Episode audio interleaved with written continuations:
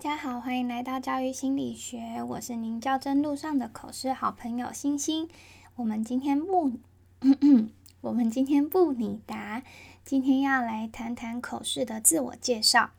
我先前有在 I G 上跟大家分享过自我介绍的发想方向，今天要跟大家分享自我介绍的四大步骤。第一个是自我介绍的五大面向。我把自我介绍分成人格特质、专长、经历、教育理念以及其他。我认为自我介绍就像业务在推销产品一样，客人之所以想买，不外乎是因为有需求或者是有想要的欲望。所以在自我介绍中，我们就要让委员看见我们能被需要的能力跟专长，以及吸引他们想要给我们高分的欲望。那在我前面的分类中，专长跟经历比较像是给予需求，那其他的教育理念啊、特质啊之类的，就是吸引委员注意到你的部分了。在短短一到三分钟的自我介绍中，要把理性的需求的部分和感性的渴望的部分的比例拿捏好，我自己大概是一比一左右。那当然呢、啊、自我介绍不一定要讲到我上面说的这五大面向，如果你有特别想要让委员知道的方向，也可以拿来跟委员说。好，那接下来我们往后说，在确定好自我介绍的五个面向之后，第二个步骤就是草稿的发想了。在发想草稿的时候，每一个面向除了要介绍自己之外，也要想想看这些面向能给孩子怎样的学习或能力。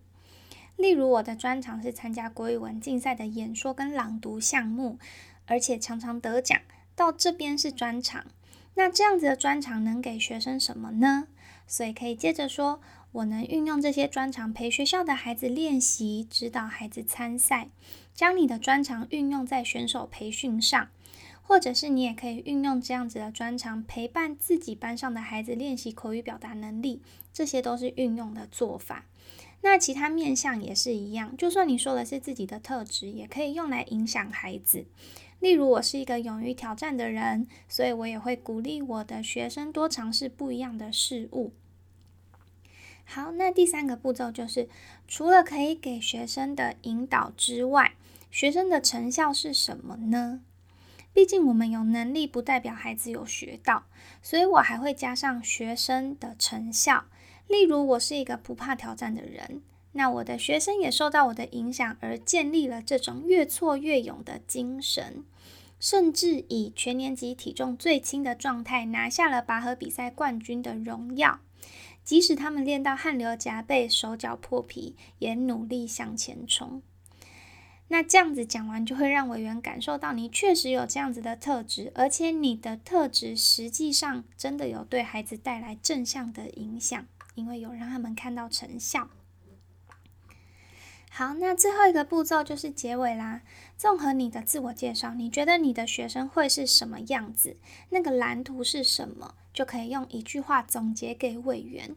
例如我是一个正向、勇敢而且热爱孩子的老师，我会运用我的能力让我的孩子成为懂得突破困境的多元学习者。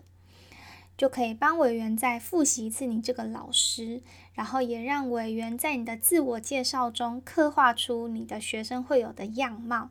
那这样子的自我介绍应该就会蛮吸引人的。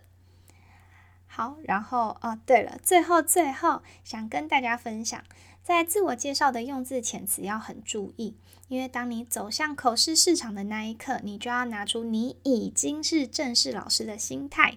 所以在自我介绍的时候要表现出你的自信，并且要让委员感受到你已经准备好了。所以我们在、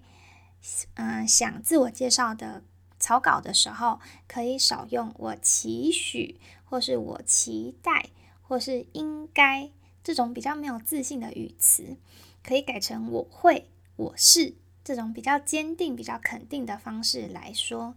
那以上就是我今天的分享啦，在听完之后，大家也可以回头过去看看你们的自我介绍，看看有什么可以再调整或修改的部分。那如果有什么跟自我介绍有关的问题，也欢迎到我的 I G 私讯我。